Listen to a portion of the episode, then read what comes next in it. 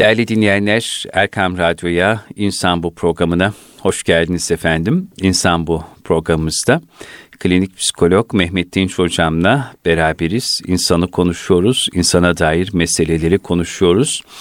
İnsana dair önemsediğimiz ve öncelediğimiz gündem başlıklarını siz değerli dinleyenlerimizin de radyolarına getiriyor, gündeminize taşımaya gayret ediyoruz. Hocam selam ederim. Hayırlı huzurlu haftalarınız Çok olsun. sağ olun, efendim. var olun. Ben de bütün dinleyicilerimizi saygıyla selamlıyorum. Hepsinin işleri rast gitsin. Allah güzel insanlarla karşılaştırsın. Gönüllerini ferahlatsın diliyoruz. Amin. Ne güzel dualarla başladınız söze. Allah gönüllerini ferahlatsın, güzel insanlarla karşılaştırsın. Büyüklerimiz öyle dermiş. Allah hep yollarını iyilerle, iyiliklerle kesiştirsin. Amin inşallah. Amin. Şimdi hocam bugün biraz e, bu dikkat meselesi üzerine konuşsak istiyorum sizinle. E, özellikle son zamanlarda dikkat süresinin çok azaldığına, Evet. e, dikkatsizliğin e, birçok insanda ciddi bir mesele olarak e, kendini göstermeye başladığına şahit oluyoruz. Zaman zaman odaklanma problemi yaşıyoruz. Bu kitap okurken olabiliyor ya da diyelim e, hayatımıza, zihnimize, kalbimize dokunacak kayda değer bir belgesel ya da bir film var. Onu izlerken e, yaşanabiliyor. Bir konferansı dinlerken e, yani ilk baştaki o dikkatimiz, konsantrasyonumuz bir yerden sonra maalesef e, gitmeye, kaybolmaya başlıyor.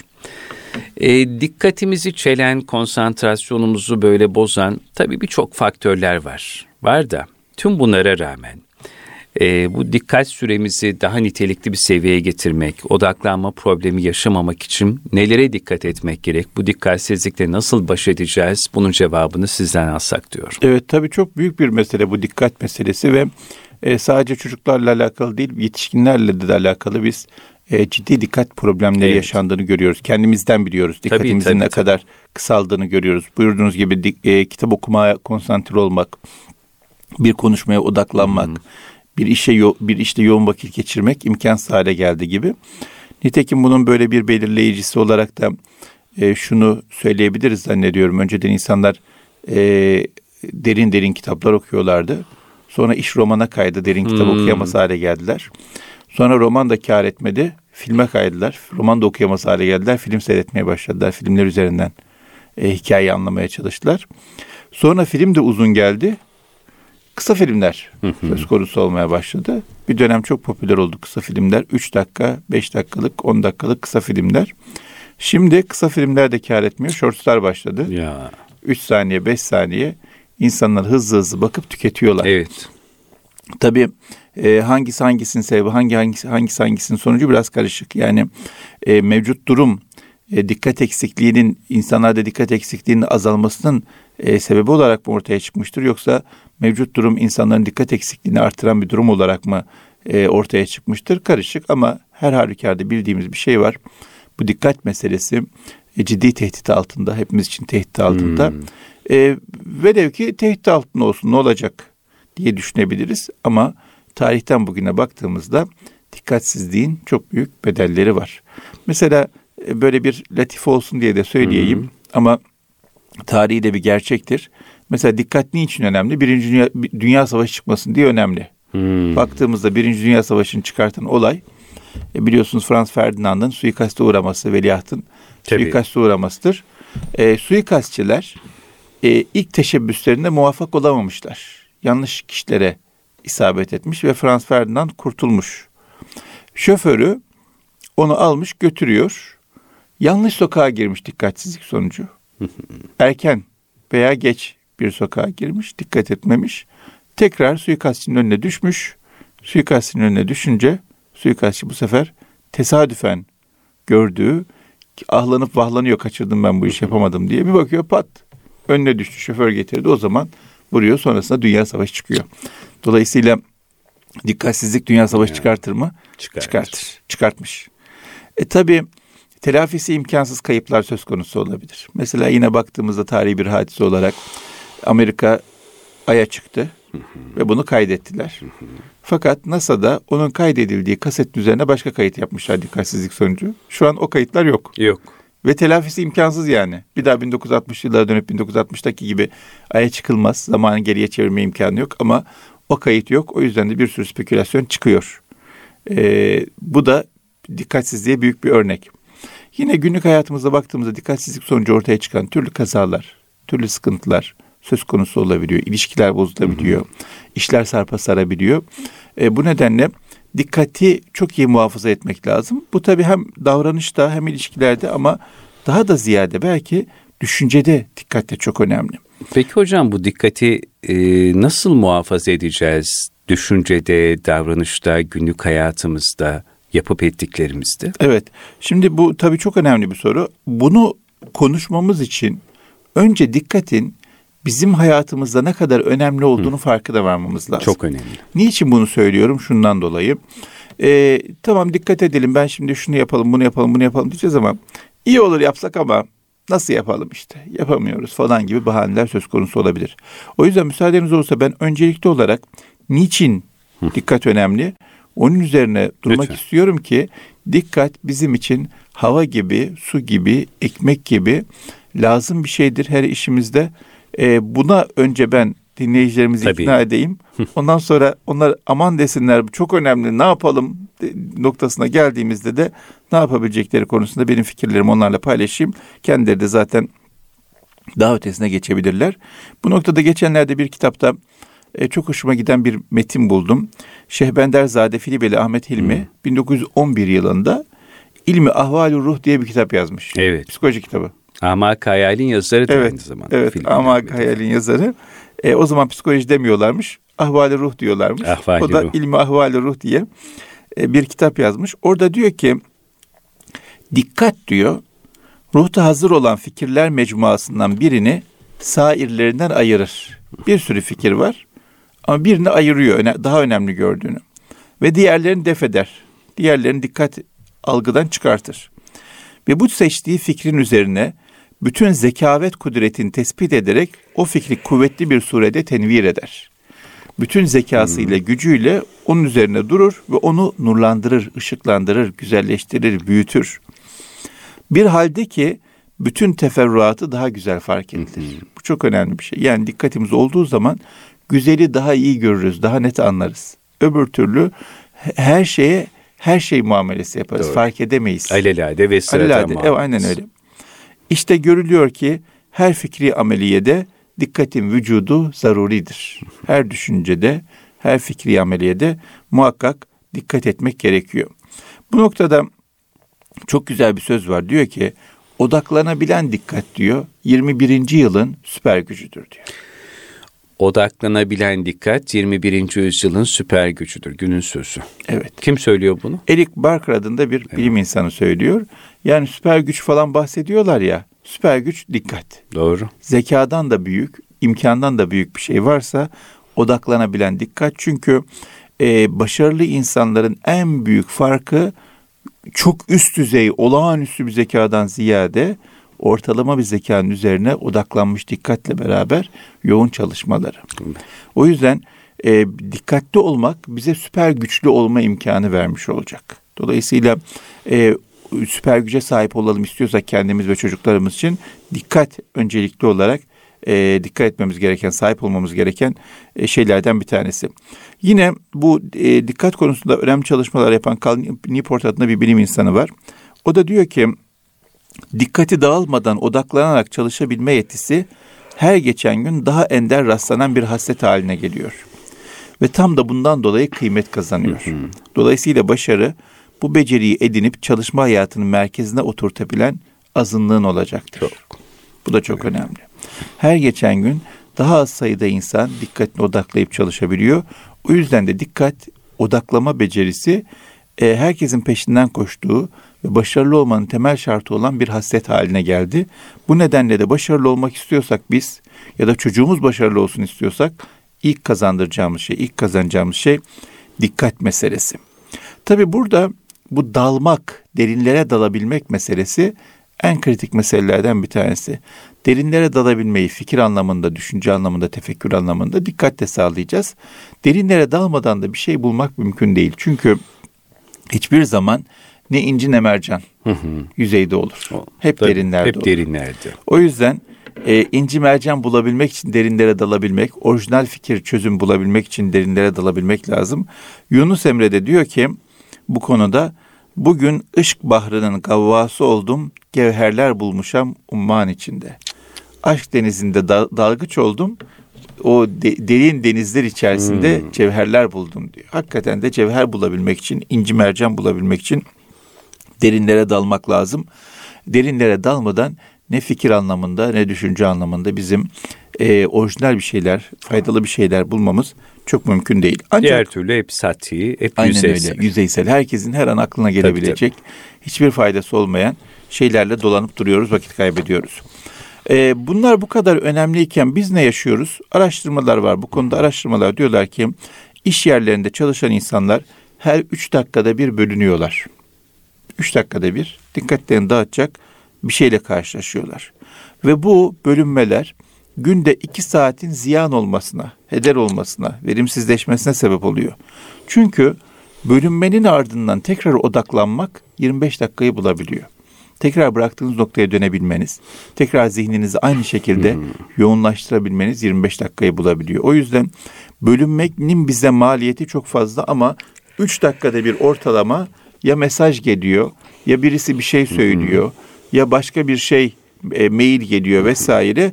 Bu nedenle ciddi anlamda her 3 dakikada bir bölünüyoruz. Ve bu bölünme bize yanlış da yaptırıyor. Yine bu konuda yapılmış yeni bir araştırma çok ilginç bir şey söylüyor. Diyor ki 3 saniyeden kısa bir bölünme dahi yanlış yapma ihtimalini iki kat arttırıyor diyor. Yani şöyle sadece kafamı kaldırıp baktım. Telefonun ışığı yandı şöyle bir baktım. 3 saniye. Daha fazla değil. O bile iki kat daha fazla yanlış yaptırıyor bize. Öğrenme söz konusu olduğunda, anlama hatırlama söz konusu olduğunda direkt kilit vuruyor. Çünkü e, yine araştırmalar diyor ki bu 3 dakikada bir bölünme bize saatte 20 defa bölünmeyi beraberinde getiriyor. 20 defa bölünen bir insanın odaklanması gereken şeyi anlaması, o konuyla ilgili karar vermesi, hatırlaması, öğrenmesi, çözmesi söz konusu değil. Ve hata yapması, kaçırması, fark etmemesi, unutmaması çok çok çok çok muhtemel olarak karşımıza çıkıyor. Sonra ne oluyor? Öğrenemiyoruz, fark edemiyoruz, hatırlayamıyoruz, karar veremiyoruz. Bu sefer de bir sürü bir sürü bir sürü bilgiye muhatap olduğumuzda doğru nedir, yanlış nedir? Faydalı nedir, faydasız nedir? Önemli nedir, önemsiz nedir? Ayırt edemiyoruz ve onlar için almamız gereken davranışı alamıyoruz. Göstermemiz gereken tepkiyi gösteremiyoruz. Çözüm bulmamız gerekiyorsa çözemiyoruz. Acil harekete geçmemiz gerekiyorsa geçemiyoruz. O yüzden de hayatımızı kendi elimizde kendimiz zorlaştırıyoruz. Bu da ister istemez bizi şaşkına çeviriyor. Bu kadar uyarana maruz kalmak. Bu konudaki e, bir kitapta şöyle bir şey yazıyor. Diyor ki bu kadar bilgiye maruz kalmak aynı anda bu kadar uyanana maruz kalmak bizi diyor paniğe sürükler diyor.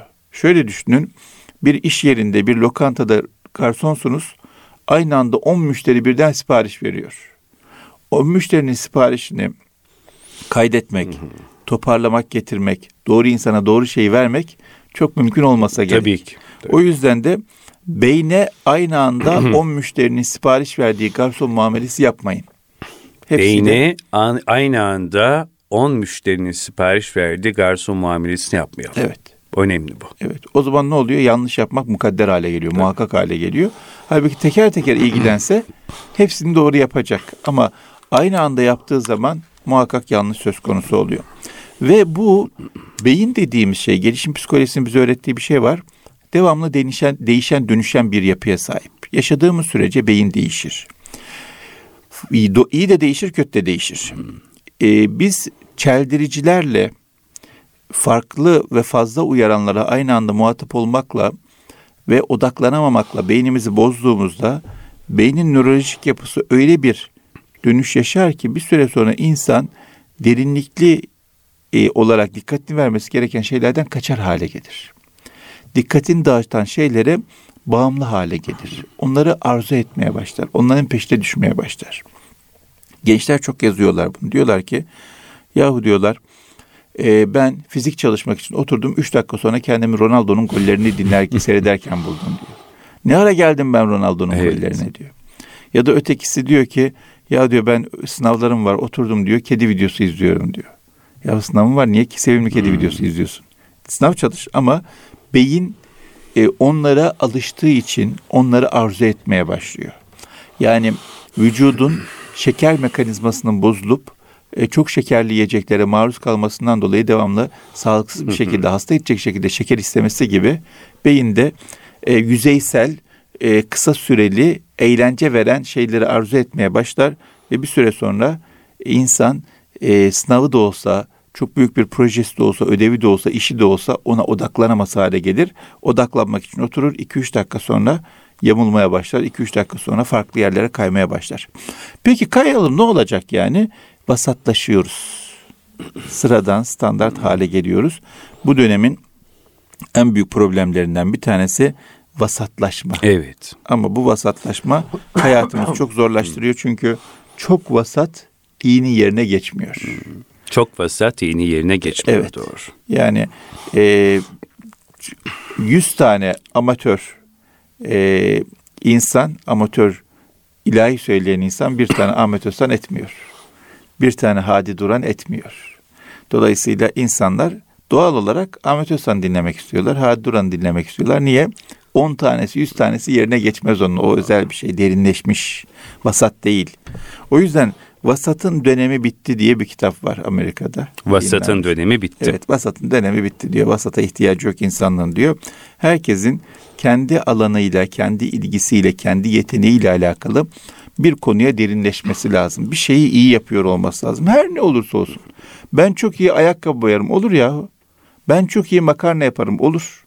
Ben çok iyi e, elbise dikerim. Olur. Yeter ki bir şeyi çok iyi yap yani. Bir şeyi çok iyi yap ama her şeyde ortalama olmayalım. Bakın bir tane kardeşimiz şöyle bir şey yazmış internete. Diyor ki deprem olsa deprem sinyallerini araştırıyorum. Bir hafta geçiyor güzel bir film izliyorum. Senaryo yazmaya başlıyorum.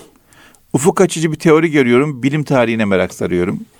Birbirinden alakasız onlarca şey yapıp hiçbir şeyi tam yapamıyorum.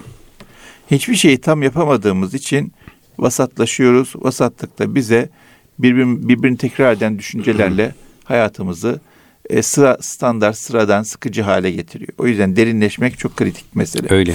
Kıymetli hocam. Buyurun. İlk gençlik yıllarımda bu bahsettiğim işte 1996-97 o yıllar muhterem Abdullah Sert hocamızın o zamanlar e, işte Üsküdar'daki Aziz Mahmut Hüdayi Vakfı'nın üst katında salı sohbetleri olurdu hiç unutmuyorum. Evet. Zaman zaman e, iştirak ederdik genç arkadaşlarla beraber. Böyle gençlerin de yoğunlukta katılım gösterdiği o sohbetlerin birinde e, Abdullah Sert hocamız şöyle bir söz söylemişlerdi. Bak o günden bugüne zihnime kazımışım. Demiş ki evladım her yerde olan hiçbir yerde olmaz. Ama bir yerde olan her yerde olur. Evet. Yani dağılmayın diyordu. Evet. Dağılmayın. Bir şeyi e, sabit hani e, Hazreti Pir'in Hazreti Mevlana'nın pergel metaforu misali sabit bir ayağınız olsun. Ondan sonra pergelin diğer koluyla dolaşabilirsiniz ama bastığınız yer sağlam olsun. İşte bir yerde olmak çok önemli. Gönlü de dağıtmamak Ha, lazım. kesinlikle zihni, de dağıtmamak lazım. O hala Emeği de dağıtmamak lazım. Yani Doğru. emek de bir yere teksif edilmiş olacak, zihin de bir yere teksif edilmiş olacak, gönül de bir yere teksif edilmiş olacak. O bizim eskilerin e, teksif etmek kelimesini Çok ben çok severim. Çok güzel bir kelimedir. Yoğunlaştırmak meselesidir. Hakikaten teksif olabilmek meselesi çok önemli. Öbür türlü her şey bozulur, ilişkilerimiz de bozulur. Bakın bu konuda e, hepimizin gördüğü bir sürü araştırma var ama söylemeyeyim araştırmaları. Sadece kendi hayatımıza bakalım. İki insan bir araya geliyor. E, telefonlar ellerde. Devam telefon kontrol ediliyor. Adam tam önemli bir şey söyleyecek. Mesaj geliyor ona bakıyoruz. Tam bir şey konuşacağız. Telefon çalıyor ona bakıyoruz. İlişkinin tadı kaçıyor. Arkadaşlar bir araya geldiğinde de, ana baba çocuk bir araya geldiğinde de, eşler bir araya geldiğinde de telefonun veya çeldirenlerin, televizyonun veya her neyse dikkatimizi dağıtan e, var olması, e, gözümüzün önünde olması insanların ilişkiden tatminini azaltıyor. Kendilerini değersiz hissetmesine sebep oluyor. Bundan dolayı da ilişki derinleşemiyor, sohbet derinleşemiyor. Doğru. İnsanlar e, o dikkati, o sevgiyi, o saygıyı fark edip esas dertlerini konuşamıyorlar. Esas dertler patladığında da yakınlar birbirine kızıyor. Niye söylemedin? Evet. Nasıl söyleyeyim yani? Bir türlü fırsat olmadı ki, bir türlü imkan olmadı ki.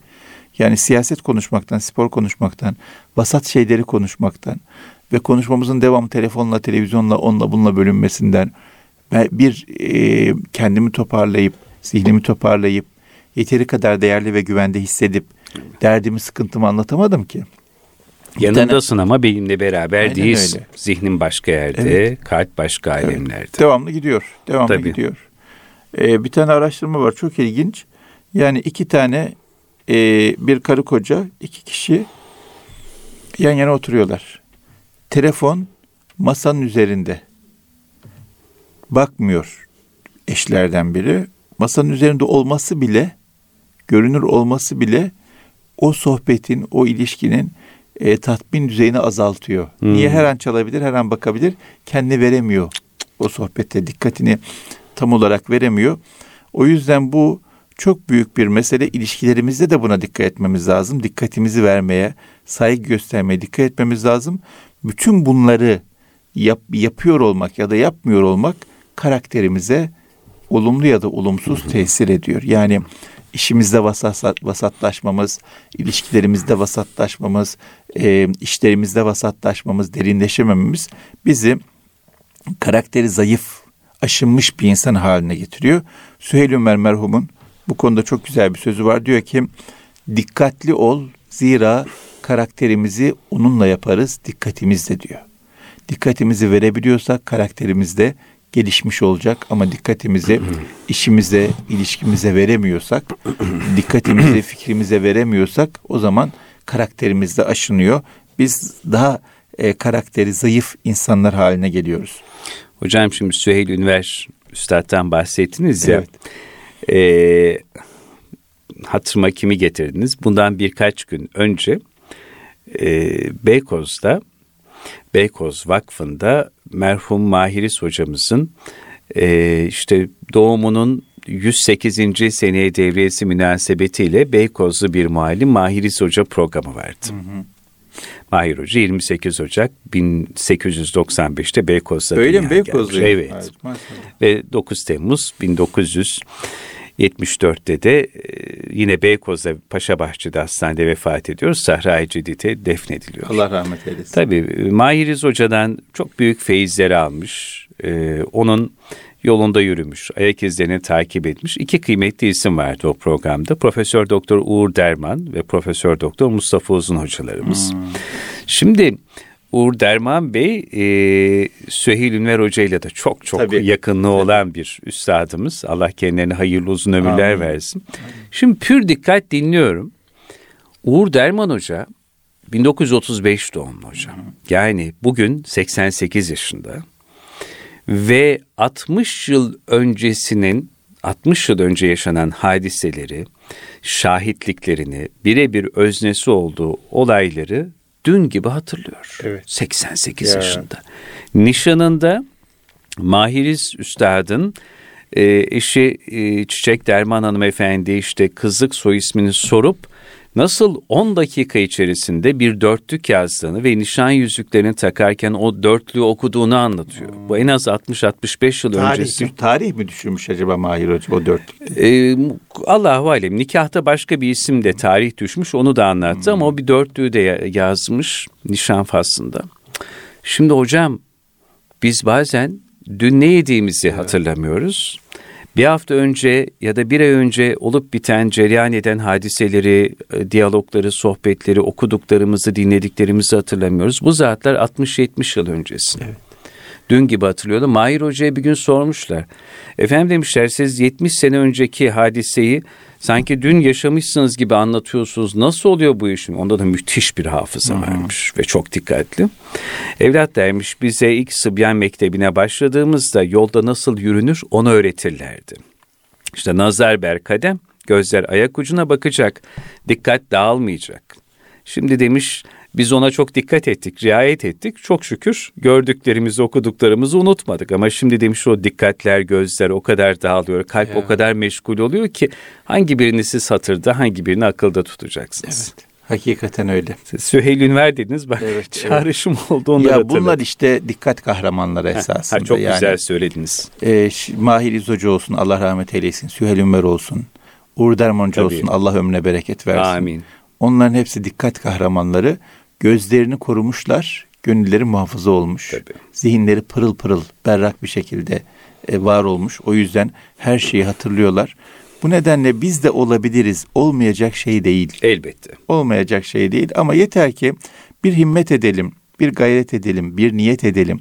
Şu gözümüzü, kalbimizi muhafaza etmeye, dikkatimizi korumaya, algımızı kirletmemeye çalışalım. Algıyı kirletmemek ne güzel. Bunları yaparsak olur. Biz de yap, biz de bu noktaya gelebiliriz.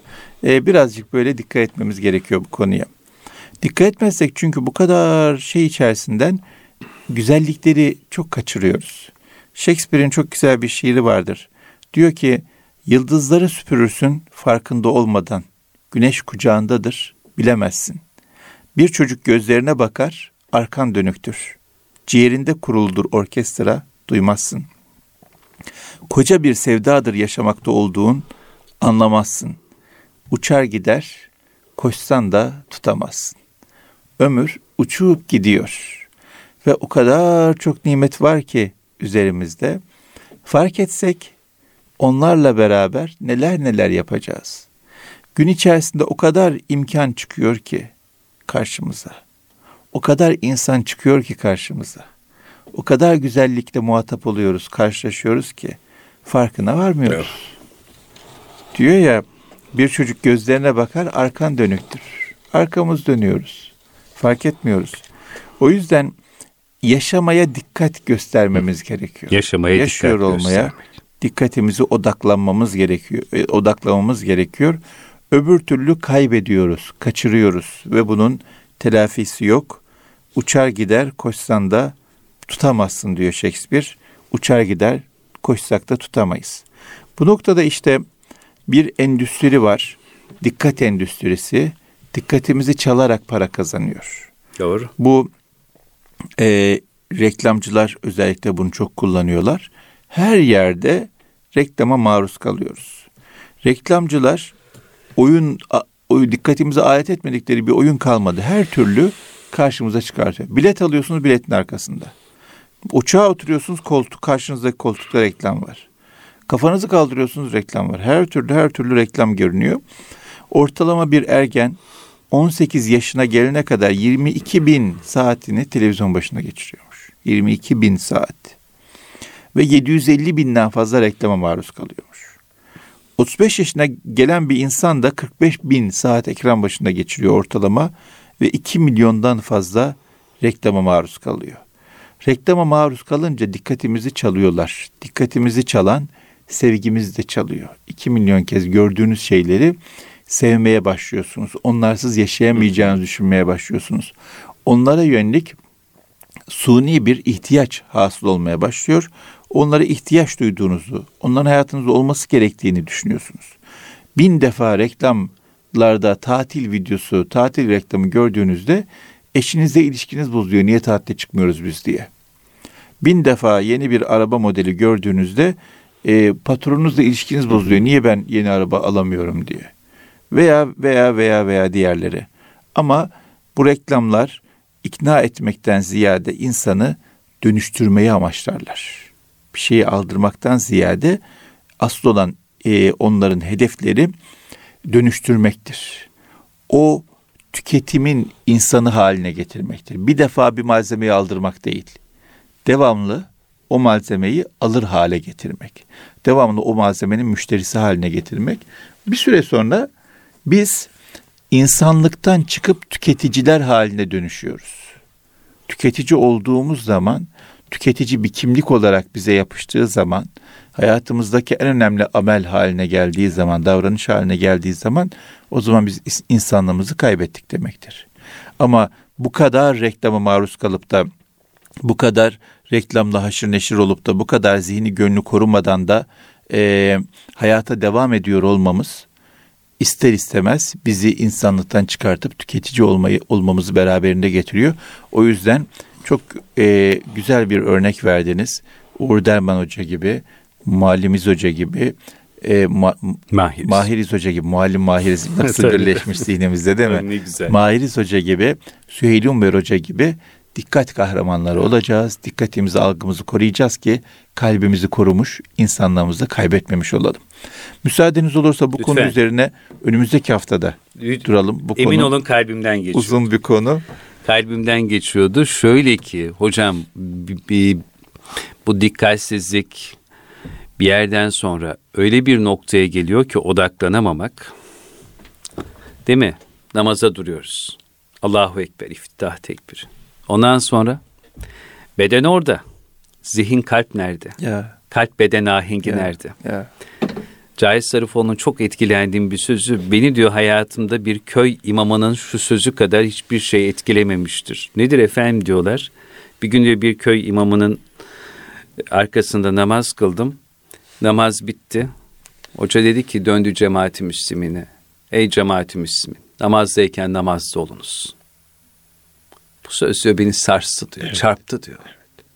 Yani o diyor Anadolu irfanının bir İmam Hatip'te bir hocada bu kadar ete kemiğe büründüğüne şahit oldum diyor. Ey cemaati Müslümin namazdayken namazda olunuz. Çok basit gibi görünen bir söz ama müthiş bir mana ifade ediyor. Derinlikler hep bu basitliklerde. Heh, Aynen hocam. Derinlikler hep İşte zihinler o esnada nerede? Ya. Kalp nerede? Niye konsantre olamıyoruz? Sonra da ya ben kıldım namazdan feyiz alamıyorum, bir heyecan duyamıyorum, bir şey hissedemiyorum. Bunu tabii daha genele yaymak da mümkün. Tabii ama ben burada bir şeye dikkat buyurun, çekmek buyurun. istiyorum müsaade ederseniz. Lütfen. Cahit Zarifoğlu o söze dikkat etmiş Heh. ve onu çok etkileyen en önemli söz haline gelmiş. Çok basit bir söz esasında. Tabii. Dikkat etmese kaçta gitti o söz. E, o kadar. Hayatını etkileyemez. Biz de işte gün içerisinde Hı. hayatımızı değiştirecek, bizi dönüştürecek o kadar sözler duyuyoruz ki çok şükür. Her yerden yağıyor. Tabii tabii. tabii. Hocalarımız söylüyorlar. internetten geliyor, WhatsApp'lardan geliyor, oradan geliyor, buradan geliyor ama dikkatimizi teksif etmediğimiz için, gerekli gereksiz her şeye kulak verdiğimiz için e, kaçırıyoruz. Büyük hazineleri kaçırıyoruz. O yüzden Necip Fazıl'ın şiiri çok hatırıma hmm. gelir. Kulak verdiğim, göz kaptırdığım renkten, kulak verdiğim sesten, affet senden habersiz aldığım her Allah nefesten Allah. diyor göz kaptırdığımız renklere, kulak verdiğimiz seslere dikkat edelim. Dikkatimizi zayi etmeyelim. Dikkatimizi zayi edersek çünkü e, başka bir insana dönüşüyoruz. O insanda Tabii. olmak istediğimiz insan asla değil. Değil. Evet. Çok teşekkür ediyoruz. Teşekkür Bu konu önümüzdeki efendim. hafta inşallah Niyetle. kaldığımız yerden inşallah. devam edeceğiz. E, dikkati konuşuyoruz değerli dinleyenler. E, ve gerçekten niçin dikkat bu kadar önemli?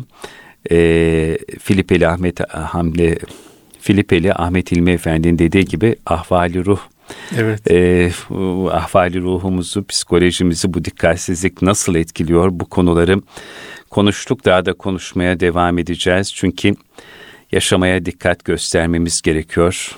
Yaşamak büyük şey ve selam şairin dediği gibi. Mehmet Dinç hocamla beraberdik insan bu programında.